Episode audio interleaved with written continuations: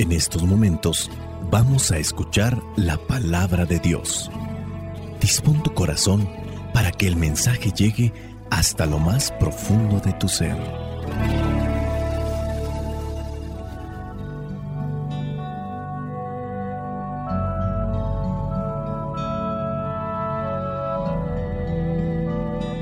Vamos a tratar de reflexionar las 3 lecturas que corresponden al domingo número 17 del tiempo ordinario, ciclo A.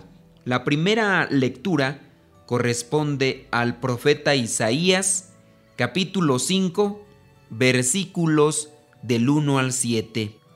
Voy a entonar, en nombre de mi mejor amigo, el canto dedicado a su viñedo. Mi amigo tenía un viñedo en un terreno muy fértil.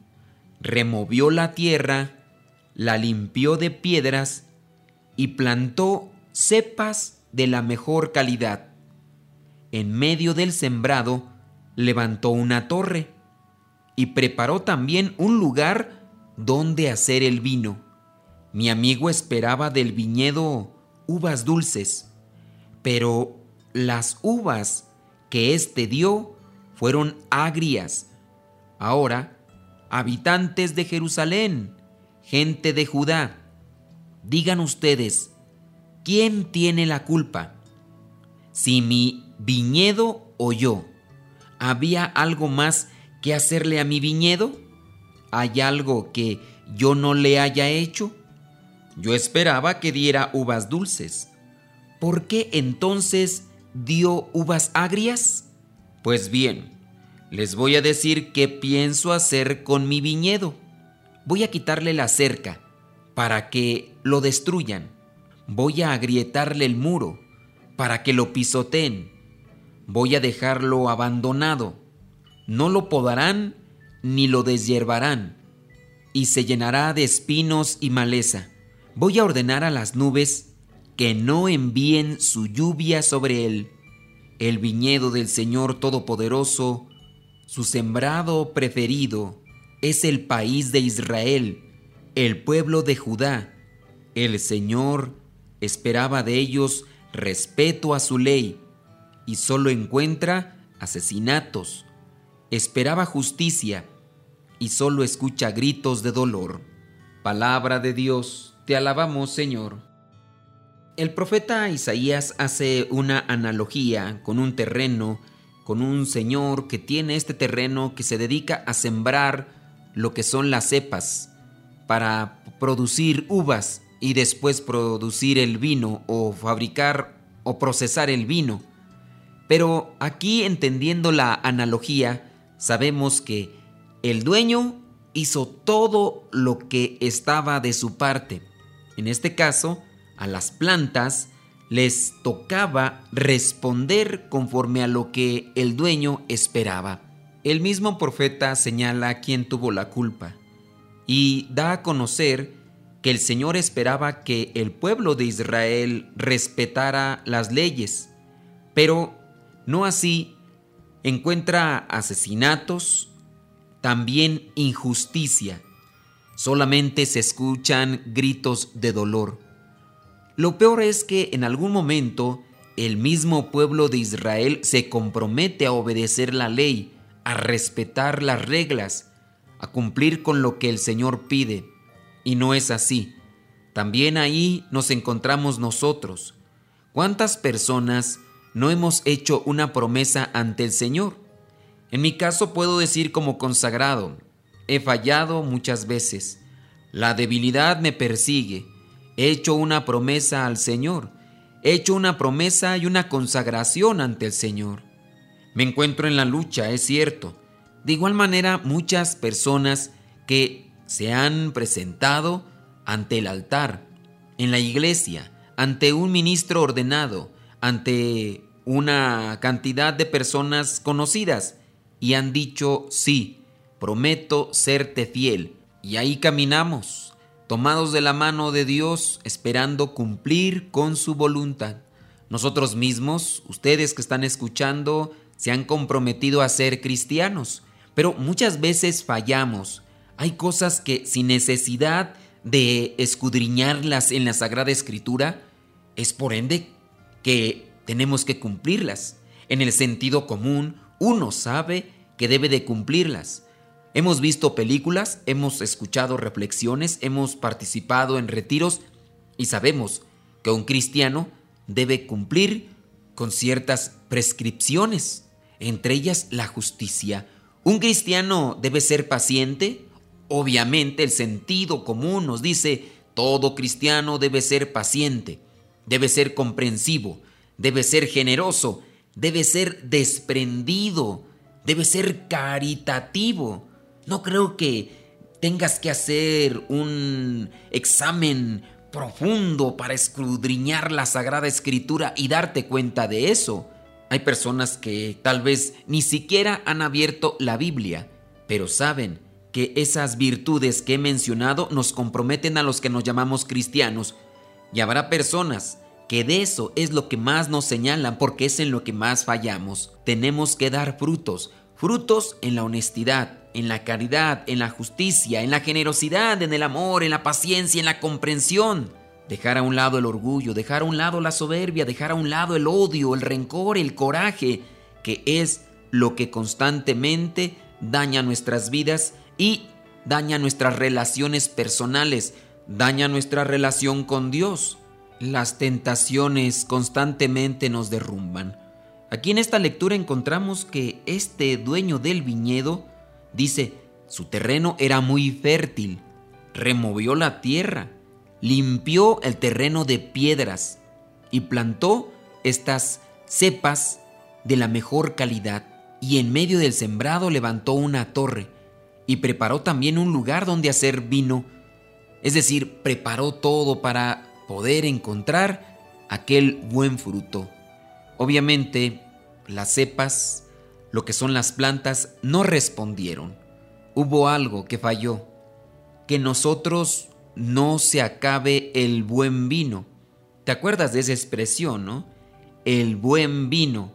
Encontramos que Jesucristo también hizo el milagro del buen vino en unas bodas, donde se había acabado el vino y ahora ya no sabían qué hacer. Una mujer intervino, fue con Jesús y ese día se llenaron hasta el borde aquellas jarras de agua que después se convirtieron en vino. Quizá a lo mejor nuestro vino, nuestras acciones hasta el momento han sido amargas, agrias. La gente se da cuenta. Hay personas que ya no aguantan vivir al lado de una persona donde solo se cosecha vino amargo, amargas acciones, amargos pensamientos, amargas palabras. Ya no aguantan. Ese es el vino que estás produciendo en tu vida, en tu familia, en tu trabajo, en tu escuela. Pidámosle a la Virgen María que interceda por nosotros, para que nuestro Señor Jesucristo venga a hacer ese milagro y ese vino agrio, amargo que estamos produciendo, esas acciones amargas, agrias que estamos produciendo, vengan a tornarse en un vino bueno, tan delicioso, que los que nos rodean puedan quedarse admirados de lo que Dios hace en nuestras vidas.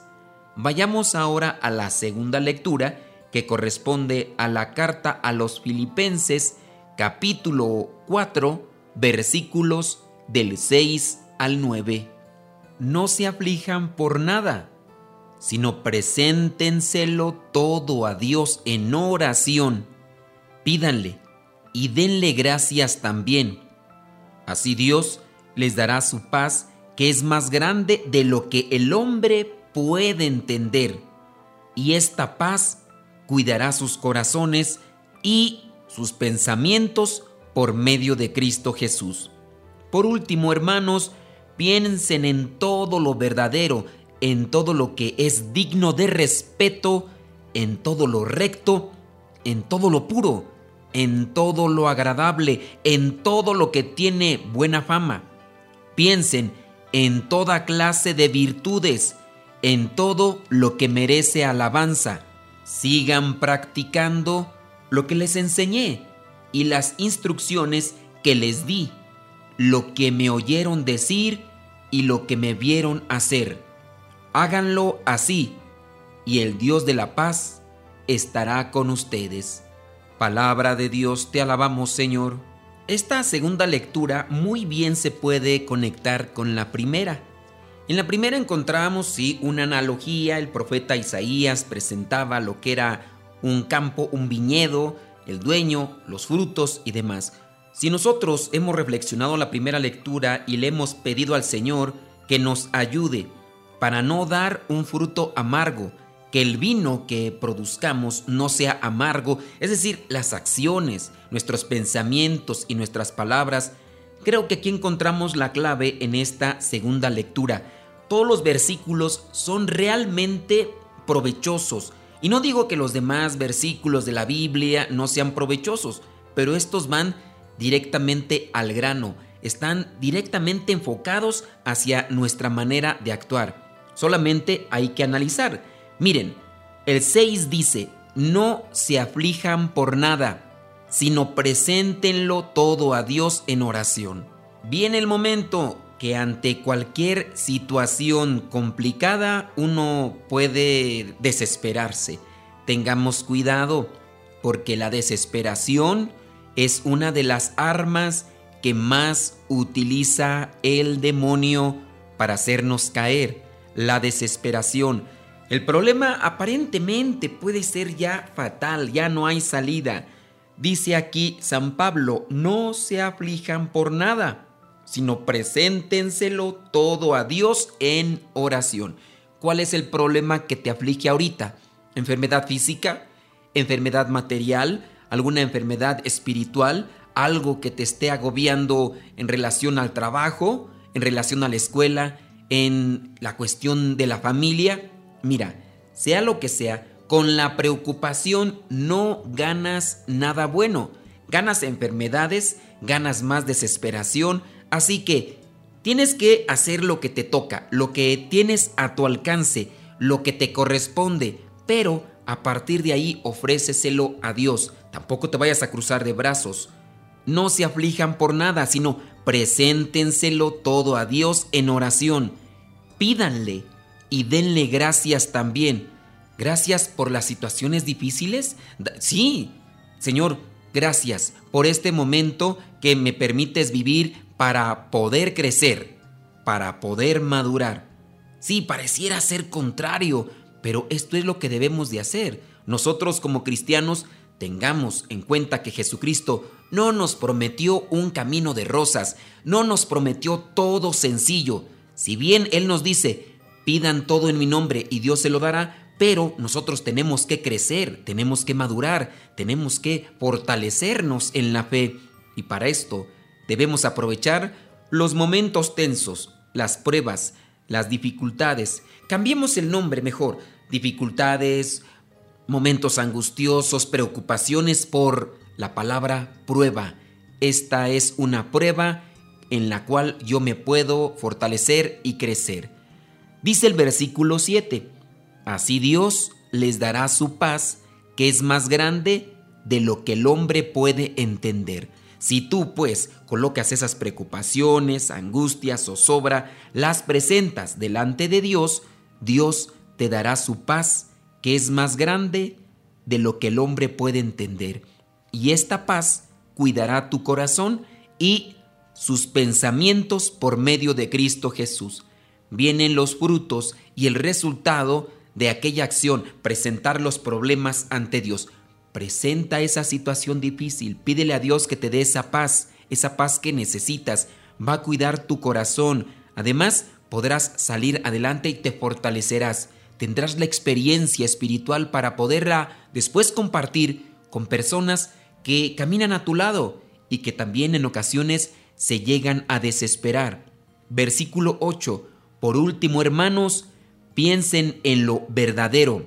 Nosotros sabemos que los pensamientos son fundamentales en nuestra manera de hablar y comportarnos.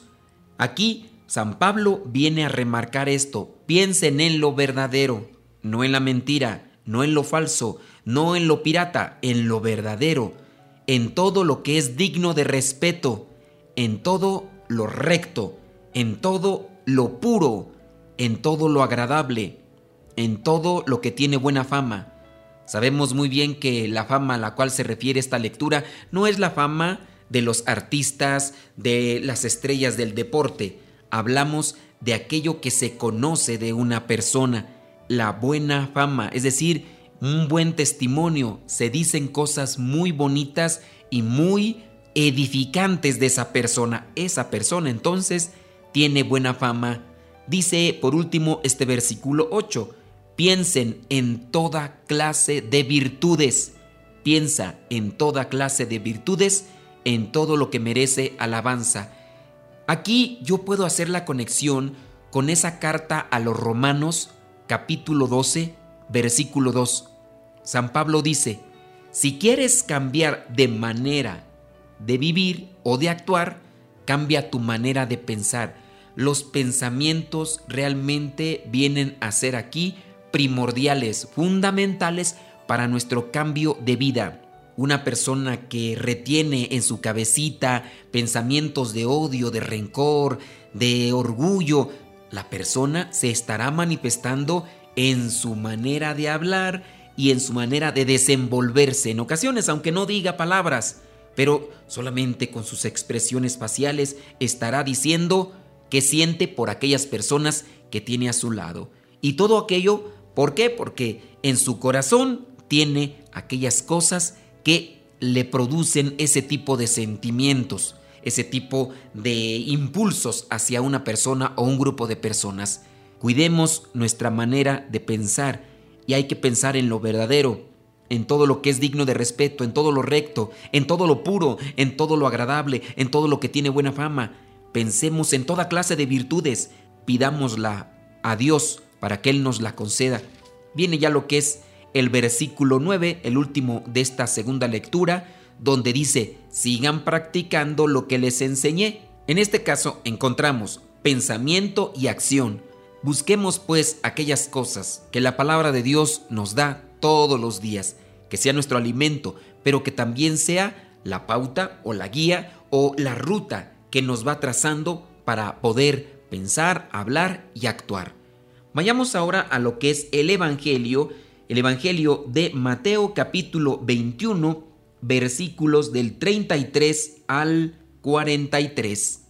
Escuchen otra parábola. El dueño de una finca plantó un viñedo y le puso un cerco, preparó un lugar donde hacer el vino y levantó una torre para vigilarlo todo. Luego alquiló el terreno a unos labradores y se fue de viaje. Cuando llegó el tiempo de la cosecha, mandó unos criados a pedir a los labradores la parte que le correspondía.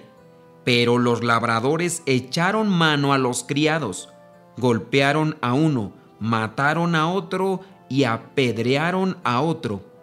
El dueño volvió a mandar más criados que al principio, pero los labradores los trataron a todos de la misma manera.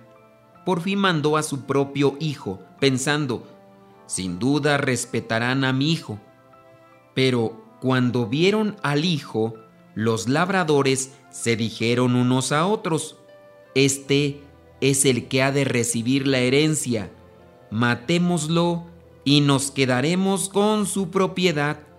Así que lo agarraron, lo sacaron del viñedo y lo mataron.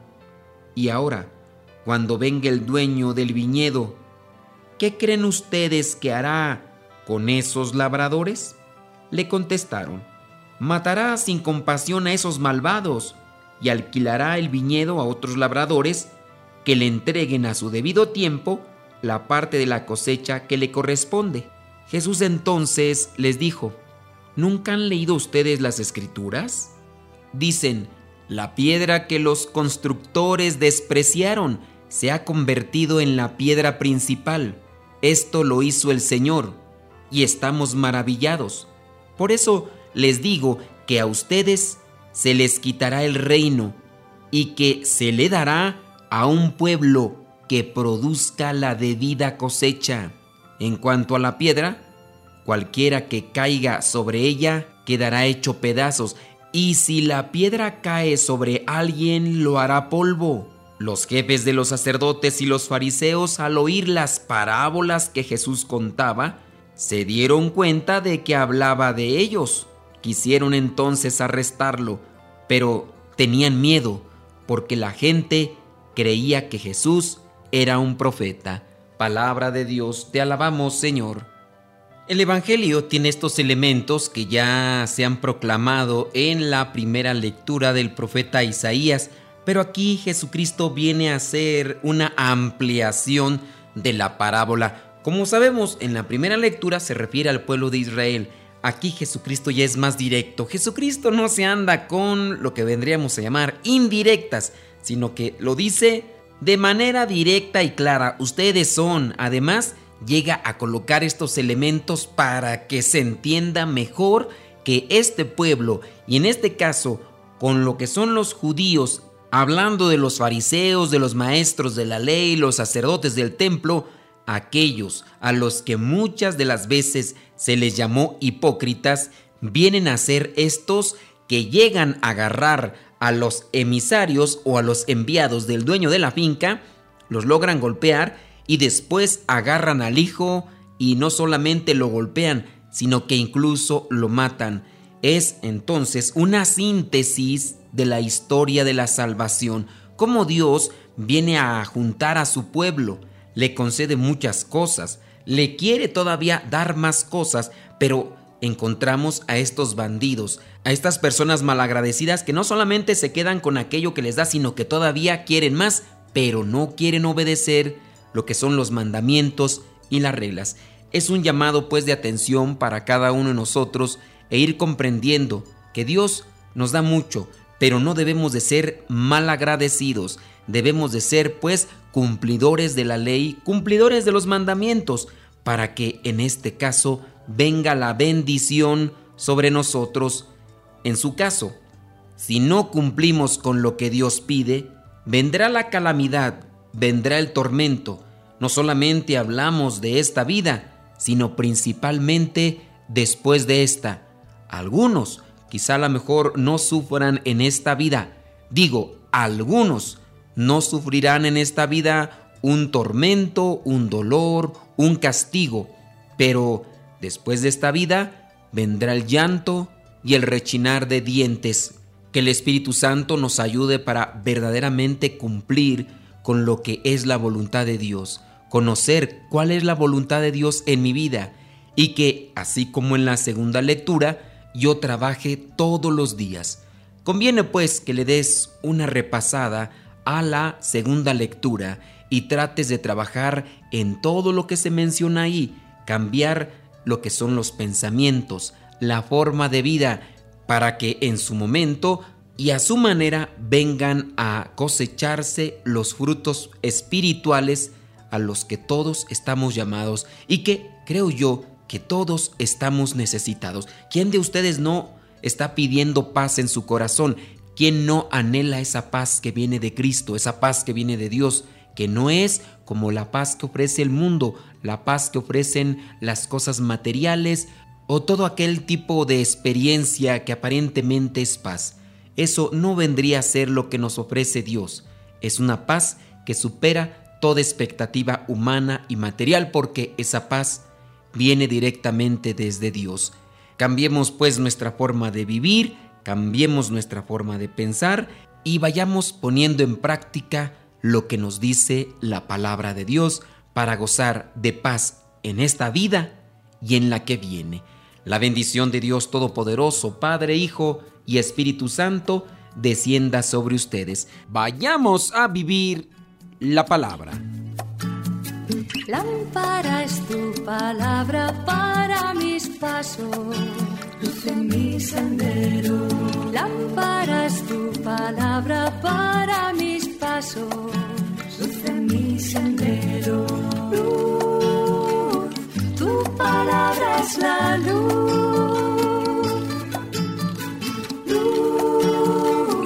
Tu palabra es la luz. Yo guardaré tus justos mandamientos.